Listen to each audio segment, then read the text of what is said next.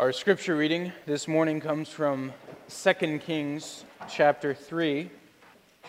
2 Kings 3, and we'll read that chapter. 2 Kings 3, beginning in verse 1. Now Jehoram, the son of Ahab, became king over Israel at Samaria in the 18th year of Jehoshaphat, king of Judah, and reigned 12 years. And he did evil in the sight of the Lord but not like his father and mother, for he put away the sacred pillar of Baal that his father had made. Nevertheless, he persisted in the sins of Jeroboam the son of Nebat, who had made Israel sin. He did not depart from them. Now, Mesha, king of Moab, was a sheep breeder, and he regularly paid the king of Israel 100,000 lambs and the wool of a 100,000 rams. But when it happened, when Ahab died, Excuse me, but it happened when Ahab died that the king of Moab rebelled against the king of Israel. So King Jehoram went out of Samaria at that time and mustered all Israel. Then he went and sent to Jehoshaphat, king of Judah, saying, The king of Moab has rebelled against me. Will you go with me to fight against Moab? And he said, I will go up. I am as you are, my people as your people, my horses as your horses. Then he said, By which way shall we go? And he answered, By the way of the wilderness of Edom.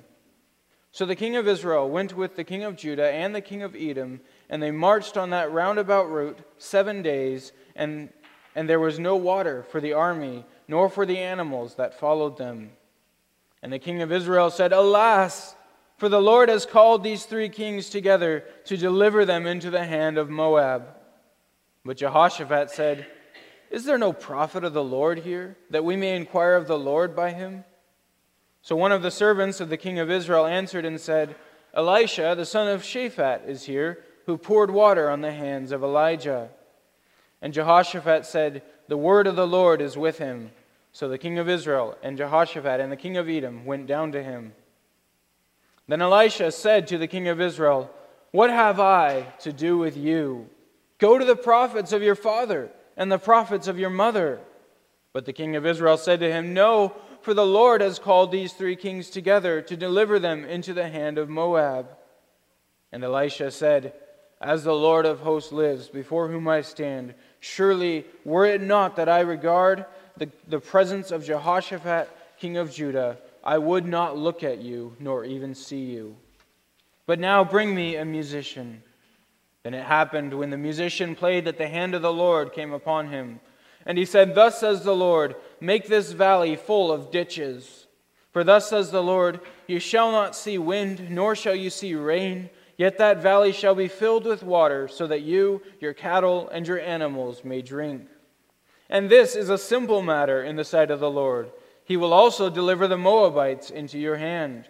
And you shall attack every fortified city and every choice city and shall cut down every good tree, and stop up every spring of water, and ruin every good piece of land with stones.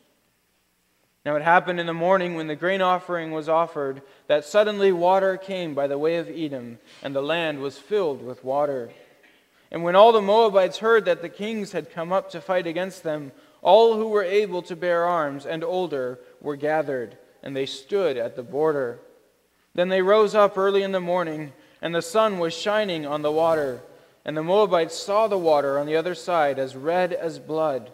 And they said, This is blood. The kings have surely struck swords and have killed one another. Now, therefore, Moab, to the spoil. So when they came to the camp of Israel, Israel rose up and attacked the Moabites, so that they fled before them. And they entered their land, killing the Moabites. Then they destroyed the cities and every, each man threw a stone on every good piece of land and filled it. And they stopped up all the springs of water and cut down all the good trees. But they left the stones of Kir Hareseth intact. However, the slingers surrounded and attacked it. And when the king of Moab saw that the battle was too fierce for him, he took with him 700 men who drew swords to break through to the king of Edom, but they could not. Then he took his eldest son who would have reigned in his place, and offered him as a burnt offering upon the wall. And there was great indignation against Israel. So they departed from him and returned to their own land. So far, the word of the Lord. Brothers and sisters in our Lord Jesus Christ, as you are probably thinking, there are a number of very difficult questions in this chapter. And the one that probably stands out the most is why does this story end the way that it does?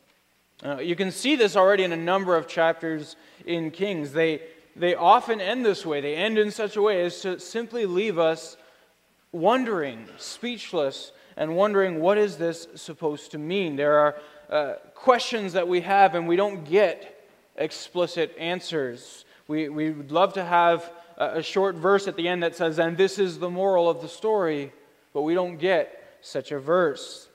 And this is a normal thing in the book of Kings. It's good to remember uh, the book of Kings was written by prophets, and it wasn't written just to record the facts of history. In fact, they already had better history books for that purpose.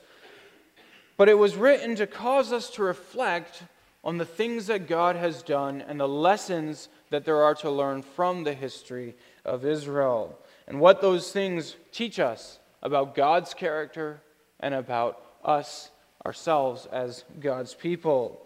And so, oftentimes, the, the lessons at the end of the chapter are, are not explicitly spelled out. And it's good for us to know this as we do our personal devotions. The text doesn't always tell us the lessons that we need to learn. Instead, we're meant to read, to reflect, to stop and ponder, and with time and with prayer, to learn. And this is good because in this way, the, the authors of Kings actually help us to read our own history. The answers in our times, too, don't fall out of the sky. God doesn't declare from heaven what he thinks about the things that happen in our times either. He gives us his word, and he commands us to read and to meditate and to pray over these things so that with time and with wisdom, we can begin to understand our chapter in history as well. Well, this chapter also has a few uh, issues with the text that we will uh, work through, but I trust that those will become clear enough as, as we get to them.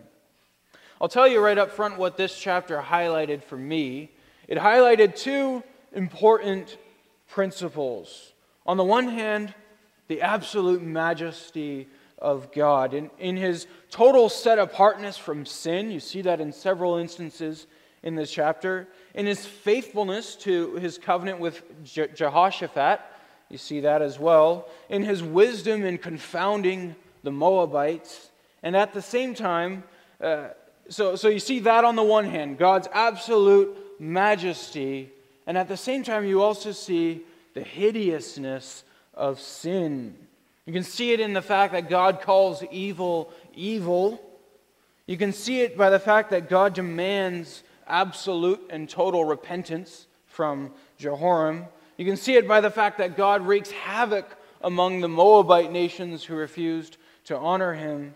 And ultimately, at the end of the chapter, you can see it by the fact that God allows at certain times in history to, for sin to be put on display with all of its sinfulness and all of its ugliness so that we would fear him and run from sin. And I'll explain how we see that in a moment. But first, let's see the majesty of God. You, you can't learn from this chapter unless you can see the majesty of God in it. First, notice the distance that God keeps from sin. Uh, we can see that God refuses to call it anything else but what it is, and God refuses to have anything to do with it. You see that already in the first verses of, of the chapter. Jehoram, is introduced in verse 1. He's the next oldest son of Ahab and Jezebel. So his older brother was the first to reign. That was Ahaziah, but he died already in, in 2 Kings chapter 1. We only get one short chapter about his life, and it really just tells us the story of his death. So the oldest son of Ahab and Jezebel died, and now we have uh, Jehoram, the, the next oldest brother. And his reign brings a really difficult question to the foreground. It's a question that uh, Americans have had to deal with in, in their most recent election. And the question is what do you do with the lesser of two evils? You've all heard that phrase. I can see it already on, on your faces. And this was the argument uh, last year. What do you do with the lesser of two evils? I can't help but imagine that there were many worshippers of God in the days of Jehoram who were glad to see Jehoram ascend to the throne. This man was, in name at least, committed to the worship of God. You can see that in his name, Jehoram. And it would have been a, a, true breath of fresh air to see a king, a king of the northern ten tribes, actually ordering the pillars of Baal to be removed. It says so in, in verse uh, 2. He removed the pillars of Baal and he reinstated the true and exclusive worship of Yahweh. Compared to his parents, Ahab and Jezebel, Jehoram is a huge step in the right direction. At the same time, Jehoram's sins were the exact same sins as Jeroboam's. And Jeroboam was soundly condemned for instituting the, the worship of God through the golden calves. It was wrong then, and it remained wrong a century later. Well, what we see in the opening verses of this chapter is that although God recognizes such a thing as the lesser of two evils, he still calls it by its name, which is evil. It says, Jehoram did evil in the sight of the Lord, though it wasn't like his father and mother. Well, brothers and sisters, what a blessing it is that we worship a God who does not change. What he calls evil in one century, he will always call evil in every other century. Uh, when God speaks, God speaks words of eternal truth. He holds no double standards. He does not bow down to sin and call it something else because he figures it's the best that he can hope for or expect. God's righteousness is absolutely unchanging. And so we see God already the, in the first verse holding himself back far above evil. He will not excuse it, no matter how much we might be inclined to do so. And we can see this also in his first dealings with, with uh, King Jehoram.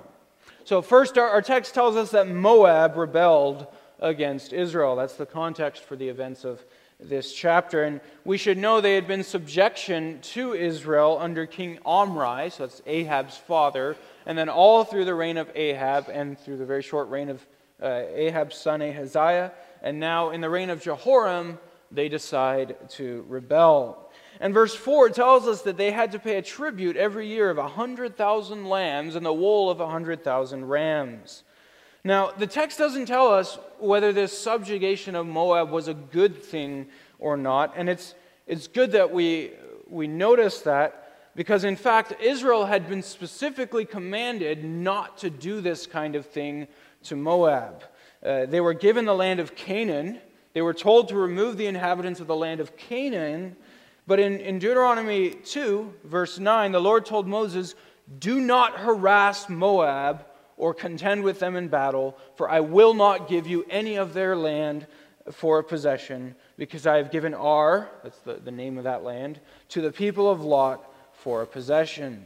So they were specifically commanded not to try and do this to Moab. And that already knowing that casts a shadow over this entire episode. This whole battle is waged on a false or, or, or a sinful premise that we got to go get our tribute that Moab owes us, which Moab, in fact, did not in the eyes of God. Well, amazingly, King Jehoshaphat, a king who is called good in, in uh, Chronicles, King Jehoshaphat decided to join King Jehoram. And, and that's amazing because it's exactly the same mistake that King Jehoshaphat made with Jehoram's father, Ahab, all the way back in, in 1 Kings uh, 22. If you remember the, the history of the kings, uh, King Ahab went to go to battle against the Arameans, and he called all of his false prophets, and they all said, Yes, this is a great idea, go out. And then uh, King Jehoshaphat was asked to join, and he said, I will, but I want to hear from a prophet, a real prophet, not, not those folks. And uh, so he called Micaiah, and Micaiah specifically said, Don't, you'll die in battle. And yet, King Jehoshaphat went. Uh, and it's interesting because he used the exact same words in that episode back in, in 1 Kings 22. He says, I will go, I am as you are, my people as your people, my horses as your horses. And in fact, this time is even more amazing because this time Jehoshaphat doesn't even consult with a prophet of the Lord before going into battle. Uh, maybe he was afraid to ask Yahweh because of what had, had happened last time. Or maybe he was afraid to cause a scene like he did with Ahab and Micaiah. Or maybe Maybe he suspected right from the outset, he would have if he knew the law of God, that this is not a battle that he should have been a part of. It happens sometimes, doesn't it, that we struggle over a decision uh, that we have to make, and yet we don't pray about it because we already know what God thinks. Just like a child who, who doesn't want to ask his parents for permission, and so he just goes and does it because he knows that they're going to say no, Sometimes we do this. We relate to God in this way. Even a good king like Jehoshaphat can make this mistake. We forget that God's guidance, God's permission is for our good, it's for our benefit. Well, in any case, Jehoshaphat either forgot or otherwise abandoned his principles, and he went off to do this. So, from our perspective, this campaign is already off to a very bad start. It's based on false premises, and there's no con- consulting uh, with the Lord. Now, the two kings take a route through the land of Edom. Uh, so, just so you got the geography, there's Israel in the north, Judah in the south, then Moab in the north on, on the other side of the Jordan, and Edom in the south. So the, the two kings decide they're going to go through the land of Edom and then back up north uh, to Moab. And we're told that the king of Edom also joined them, and that's because Edom was subjected uh, to Judah. So this was a, a puppet king, a, a deputy king who, who just basically obeyed the king of Judah's orders. And that explains then why they had access to the land of Edom to be able to go through there. Well, very quickly, the campaign turned to disaster. These three armies found themselves in the middle of the desert without any water. Uh, if you look at the map, they were actually marching along a stream bed uh, and so you can understand they assumed that there was going to be water there, and it turns out uh, that there wasn't. Well, immediately, Jehoram, the king of Israel, despairs. He cries out, Alas, Yahweh has called these three kings to give them into the hand of Moab. Well, brothers and sisters, I want you to see in Jehoram the effect of a lack of relationship with the Lord God. Notice the difference between these two kings in the hour of trial. Jehoram immediately despairs. He concludes, God must hate me. God must just be against me. That's why God would give me these trials. Maybe you've met someone like this. They don't pray to God, they don't worship God, they don't know God. And when the hour of trial comes, they conclude, God must just hate me. God must just be cruel to me. Well, Jehoshaphat is a very different reaction, isn't it? He turns to God in the hour of trial. He said, Is there not a prophet of the Lord by whom we may inquire? He turns to the God that he knew, the God that he had relationship with, and he turns and prays to that God. Even though he should have done that really right from the beginning of the campaign, at least he finally does so now. He turns to God because he knows his God. Well, the servants of the king of Israel tell him that there is uh, one prophet, Elisha, the son of Shaphat, they say is here, who poured water on the hands of Elijah. That's some obviously some colloquial expression. Remember, of course, they didn't have taps like sinks that we can wash our hands with. You'd have to have a, a very close friend pouring water over your hands, and then you'd do the same for them. And so it's a way of saying these two people were really tight. Uh, he was uh, very close to Elijah. Uh, so the king of Israel and Jehoshaphat and, and the king of Edom all go down to Elisha. But once again, we're confronted with God's absolute refusal to have anything to do with evil. So not only does he call evil by its name evil in verse uh, 1 and 2, but his memory also goes back a long ways, and he refuses to accept anything less than absolute and total repentance. See, Elisha knew the king of Israel was only coming to him now because he needed him, not because he had repented of the sins that he and his parents had initiated. It's true, he, he may have removed the pillar of Baal, but there's no mention at all of restoring the land of Naboth. There's no public show of repentance for the sins that he and his father had committed. And there he is still worshiping the golden calves of Jeroboam. He felt God should be perfectly happy with a compromise because that's, that's far more than God even uh, deserves to expect.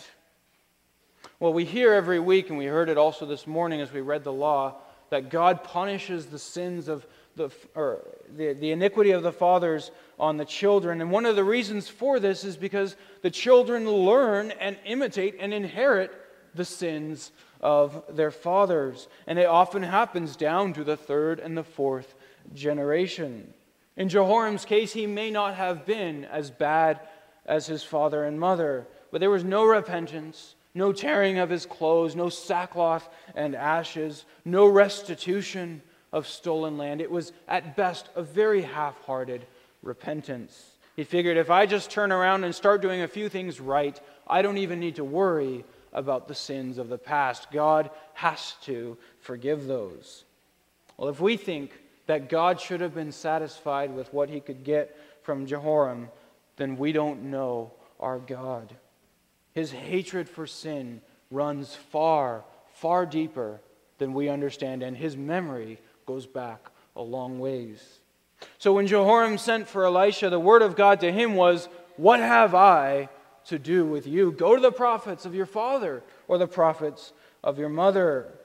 Now, Jehoram protests this. He says, No, no, no, it's the Lord. I know it's the Lord who sold us into the hand of Moab. Now, we have no way of knowing how sincere Jehoram was in this uh, confession. Uh, did he really believe that it was the Lord, or was he really just trying to butter up the prophet to get the sort of response that he wanted? We, we cannot uh, say.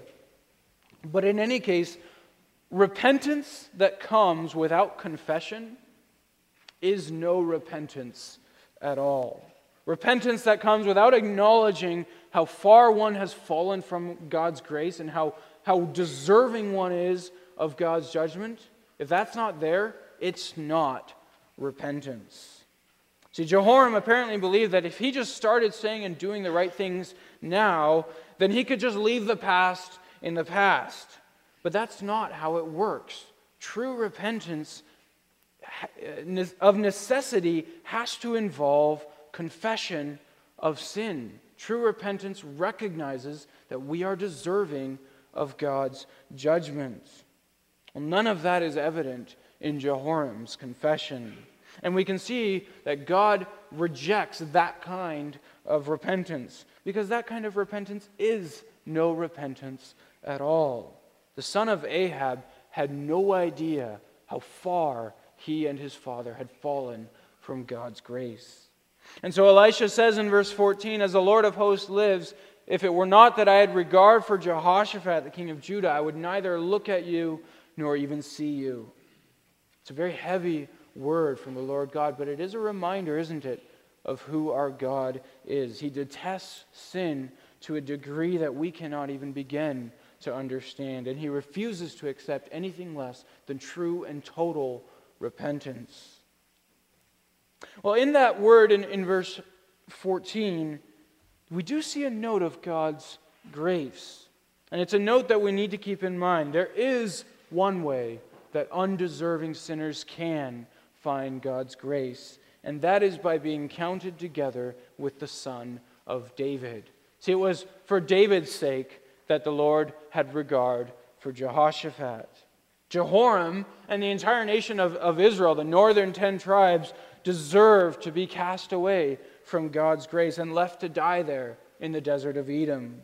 Uh, there was a mountain of sins to which they had to give account, uh, for, for which they had to give account to God. And they deserved no better than to be left to die in the desert. And even their, their repentance was not worthy of God's attention. And yet we see that they found God's grace, didn't they? And they found it because of God's faithfulness to Jehoshaphat, because of God's commitment to his own promises that he had made to David. Well, understand this, brothers and sisters. The same is true for all of us. All of us are worthy of God's condemnation, not only for our sins, but for the sins of our fathers. And we are Gentiles, are we not? When we trace our line back, our line goes back to a people that did not know God, that did not worship God, and whose land was filled with iniquity. We too do not deserve to be received by God. And the only way that we can be forgiven is by being counted together with the Son of David. And so understand this then. Already here, more than a thousand years before Christ, we see how God's grace works and how salvation and life are found in one place and only one place in the Son of David, to whom God is faithful for the sake of his own name, for the sake of his own promises and commitments. None of us are worthy of God's grace, and none of us would ever receive it apart from Christ. And that's what we uh, want to see in our third point uh, with respect to Moab. Whether Israel should have been at war with Moab or not is really not the point here. Uh, God used Israel to bring his judgment on Moab. And we see that that judgment that comes on Moab comes by the same means that salvation comes to Israel. It's just like the gospel, it's a two edged sword, the New Testament says, bringing uh, salvation to some, and in the same movement, bringing judgment to others. Just like the water of the flood carried Noah and his family to safety while drowning the rest of the world, or just like the, the Red Sea delivered Israel but drowned Pharaoh and all his hosts, here too, life and judgment come together. Uh, the water that comes brings life to the people of Israel and death to the people of Moab. And so Elisha calls for a musician. Uh, now, it's not exactly clear what role that, that uh, music has to play here, uh, but evidently uh, it, was, it was a means, a gift by which the prophet's heart and mind would be called up to God. And if you think that's weird, it, it's really not that different from the way that we use music today. It's why we don't just recite the words of the Psalms, but we, we sing them because music has a special power to, to draw our hearts and minds up uh, to God. And so the, the musician had a similar effect with the prophet uh, Elisha. So the musician played, and it says, The hand of God came upon Elisha, and he spoke. And uh, here, the, the New King James actually does a good job with, with the translation. Most other translations uh, take it as a prophecy saying that this dry stream bed will be filled with pools. But it is, as the New King James uh, says, it's a command that Elisha gives uh, make this dry stream bed full of, of ditches. You could also translate that as pits. So basically, dig, something that's, that's dug. Uh, and so he commands them to, to dig all these pits and ditches. And, and the idea would have been uh, for the Israelites, uh, it would have been to trap the water. So water was going to come rushing down this stream bed. And if they didn't dig pits, the water would just rush on through and they would still end up dying of thirst because there would be no water left. And so the command is to go dig pits to trap uh, that water. What the Israelites didn't know, and, and what only God could have planned, is that those same pits, which became pools of water, would also serve to bring destruction to the Moabites. At sunrise, remember the Moabites are up north, Edom's down south. At sunrise, the, the Moabites would have looked southwards towards Edom, where the Israelites were all encamped, and they expected it to be dry there. Uh, there was no reason to expect water. They knew their land, they knew that this was a dry place at this time. Uh, and so the sun would rise, rising in the east would have reflected a red glow off of all these hundreds of thousands of little pits and ditches. Uh, and so don't think then of, of the whole land being filled with water. Other, obviously, then the Israelites would have drowned if that was the case. But think instead of hundreds of thousands of little pits and ditches filled with red water. Well, from the Moabites' perspective, only one thing could have explained that sudden uh, transformation of that land, they figured these three kings, which were a very unlikely alliance in the first place, had turned on each other and all of them killed each other.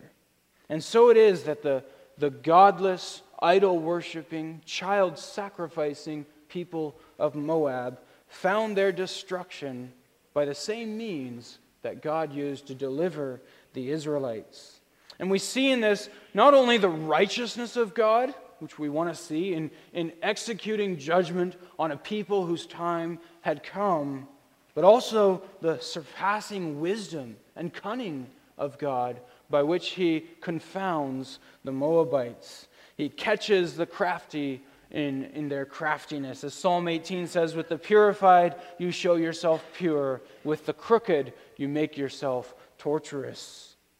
Whether or not Israel should have been at war then with Moab is not the point. God used them as a tool to bring judgment on a people whose time had very much come.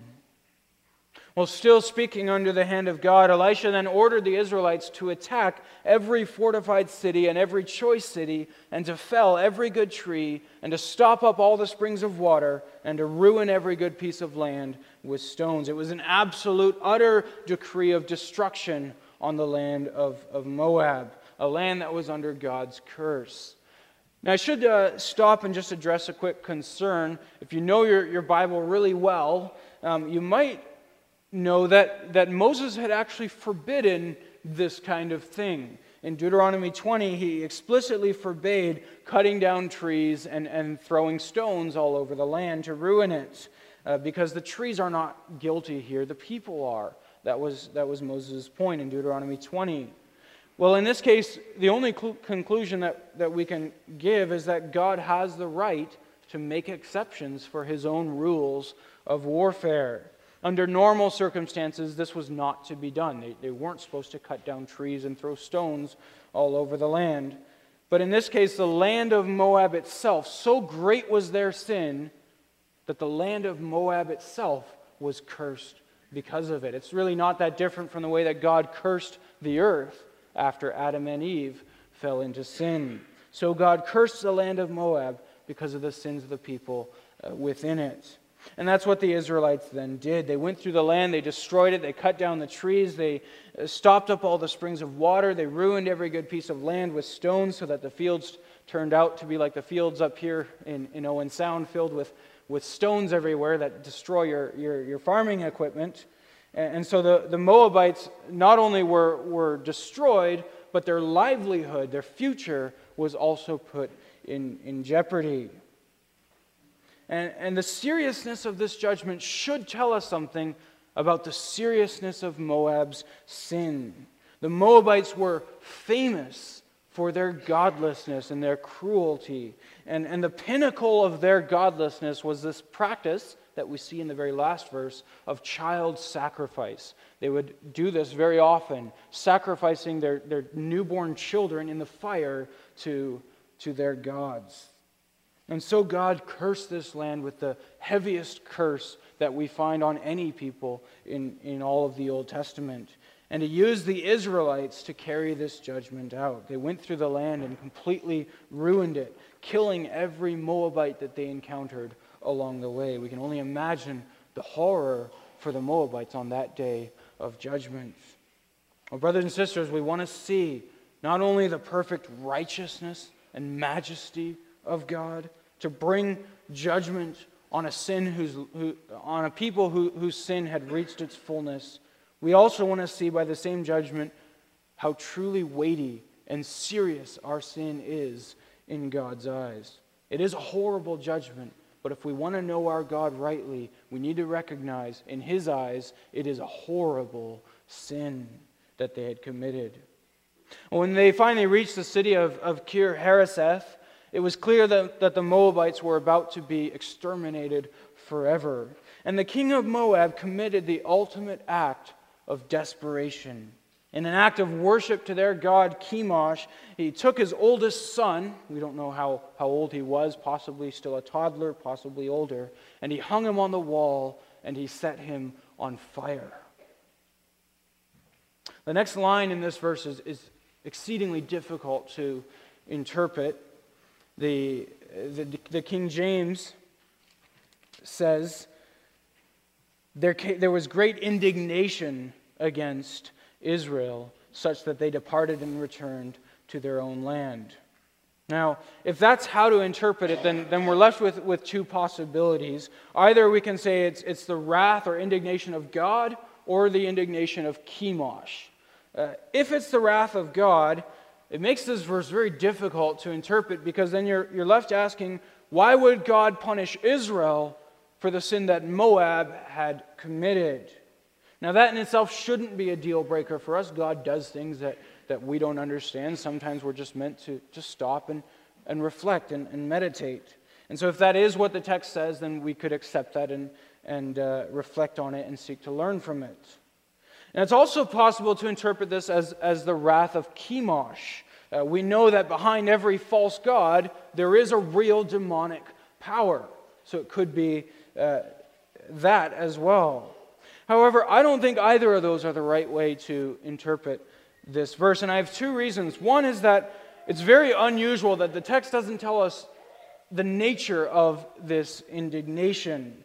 Uh, nowhere else in any historical narrative in, in the Bible do you find wrath or indignation just mentioned in the abstract uh, when it's talking about a specific event. That's not the way that, that history is written. It's always, uh, when you hear about God's wrath, it's always in specific manifestations fire from heaven, or, or plagues, or, or something like that, or armies. Uh, the only time you, you ever read about just the, the abstract wrath of God or indignation of God is when it's a future prophecy. You know, beware lest the wrath of God come upon you, something of that nature. But the other reason is that the Hebrews themselves did not understand this word to mean wrath. Uh, here's how they understood it. First, the word against that you see there can also simply mean upon or within. And the difficult word is the one translated wrath. Usually it refers to the wrath of God, but not always, nor does it always even mean wrath. It can also mean something along the line of disgust or loathing or horror. And when this verse was inter- interpreted by the Jews themselves, they understood it to mean horror and disgust that came upon the Israelites at witnessing what the king of Moab did. That's how the, the Septuagint, the Greek translation of the Old Testament, uh, that's how they interpreted it. And that's also how the Jewish historian Josephus also interpreted it uh, as not the wrath of God or the wrath of Chemosh, but the, the horror that came upon the Israelites themselves when they witnessed what the king did. I think that's the best way to understand this verse. When the Israelites saw what the king of Moab did to his son, they were so filled with shock and horror that they regretted the entire campaign and withdrew from the land. Remember, the whole campaign was all about getting tribute from Moab. It was all about those 100,000 lambs and the wool of 100,000 rams.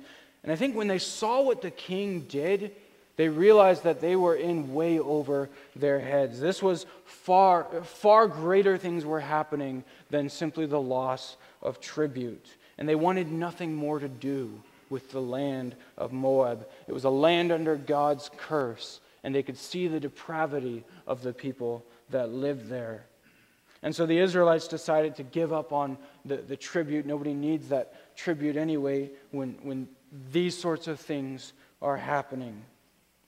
And so, in other words, then, God allowed them for a moment to see the depravity and the, the ugliness and the horror of sin, the depth of evil that, that evil can become. And it so shocked them that they could go no further, and they turned around and went home.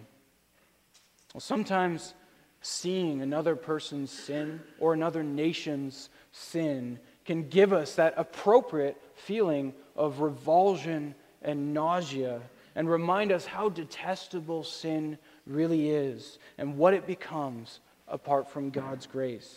There, there are times when we witness such depravity that it, it shocks our consciences into being awake and causes us to flee back to God. In other words, God allows that to happen so that we recognize sin for what it really is. The sin of child sacrifice in Scripture is, is recognized as the most extreme manifestation of, of godlessness. No sin, I say this very deliberately, no sin aroused God's wrath more in the Old Testament than the practice of child sacrifice. Uh, you can see this because every time that the Israelites are warned about godlessness, the, the, this practice is given as the extreme manifestation, the, the worst extreme to which godlessness can go. So take Deuteronomy 12, verse 31. He says, You shall not worship the Lord your God in the way that these Canaanites, Canaanite nations do, for every abominable thing that the Lord hates they have done to their gods, for they even burn their sons and daughters in the fire to their gods. It was because of that kind of godlessness that God had declared that the, the, the people of Canaan, their sins had reached the brim and it was time for them to be exterminated by the people of Israel. And that should be a very sobering thought for us today in this country. Because if child sacrifice is the pinnacle of godlessness, if child sacrifice brings a nation to the point where its sins have reached the fullness, where God says that nation must be exterminated, then we should fear for our country as well. If this was true for Moab, what about Canada? They worshiped their gods. They, they sacrificed their children to Molech and Chemosh. We sacrifice ours in the hundreds of abortion mills around this country to the gods of money, careers, vacations, or, uh, or, or, or other, other gods, or freedom from responsibility. And, and, sure, we don't do it on a wall for everyone to see, although it, it is becoming trendy even to brag about one's abortions. But it makes no difference whether it happens on a wall for everyone to see, or in the womb where no one can see it, or in sterilized abortion clinics where it's hidden from the rest of society. God sees the same thing. In God's eyes, it is one and the same sin. And that is great reason for us as a nation to be afraid. If ISIS should invade us, or if North Korea should get the bomb that they want and bomb us, doesn't excuse their sin, but we as a nation would deserve it. We've reached the point where God would exterminate us as well. If that was true of the Canaanites, and it was true of Moab, it is certainly true of us as well. Well, we ought to pray, all of us, for God's mercy on this country. Your, your personal opposition to abortion, and I trust that probably all of you are personally opposed to abortion, but your personal opposition does not make you any less a member of this country. And whenever it happens that God's judgment falls on a nation, the people of God within that nation share in that judgment. Their children die as well. And so our prayers should always be like the prayers of, of Daniel repenting on behalf of his nation, or the prayers of Nehemiah crying out for God's mercy on his nation, though he may not have shared in the same guilt to the same degree, nonetheless crying out that God would have mercy. Because there are ways we recognize that we could have done more to prevent our nation from becoming the way it is.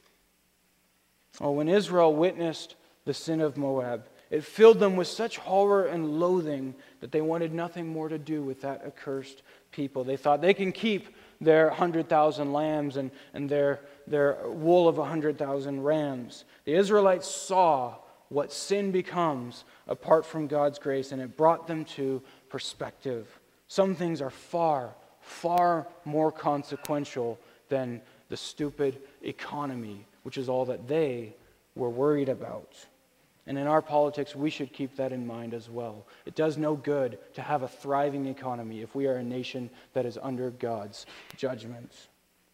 Well, in some ways, verse 27 is a warning and a foreshadowing to Israel because the reality is that Israel's horror at witnessing this sin would later become a testimony against them because they would themselves end up falling into the same level of depravity. It's only a, a dozen chapters later, only a century later that this is where we find Israel practicing these same things. Well, brothers and sisters, you need to know Christ is the only answer to such sin. He is the only hope for our nation, and He is the only hope for mankind whose sin also tends in the same direction. Christ came willingly to bear the guilt of a nation that he himself was not guilty for, to bear their sin and the sin of the entire human race, so that there could be mercy under God's righteous judgment. Human history can and, will only ever go in two directions. We are either renewed and sanctified through Christ, or we as a nation will descend into this kind of evil. We've seen it as recently in the Holocaust. And the American soldiers and the Canadian soldiers, when they came into Germany, had much the same reaction as the Israelites did here before the king of Moab when they saw the concentration camps. Their reasons for entering the war paled in comparison, and they walked away speechless at the, the level of, of depravity to which the sin of Germany had reached. And we've seen it already now in our day, too, in the ab- abortion mills around this country. Oh, brothers and sisters, fall on your knees and plead with God. I don't have much hope for this nation, and yet we can cry out to God, and He may yet spare this nation. And recognize in this chapter the great majesty of God who never calls evil anything but evil, who never has anything to do with it and never excuses it, who will cast it into hell forever where it belongs, and recognize also the absolute hideousness of sin your sin, my sin, the sin that dwells within us, the things that you and I would be capable of doing if God did not hold us back. And let the sight of that sin cause you, as it causes me, to flee back to our God, to plead for his mercy, and to find grace and forgiveness through Christ. Amen.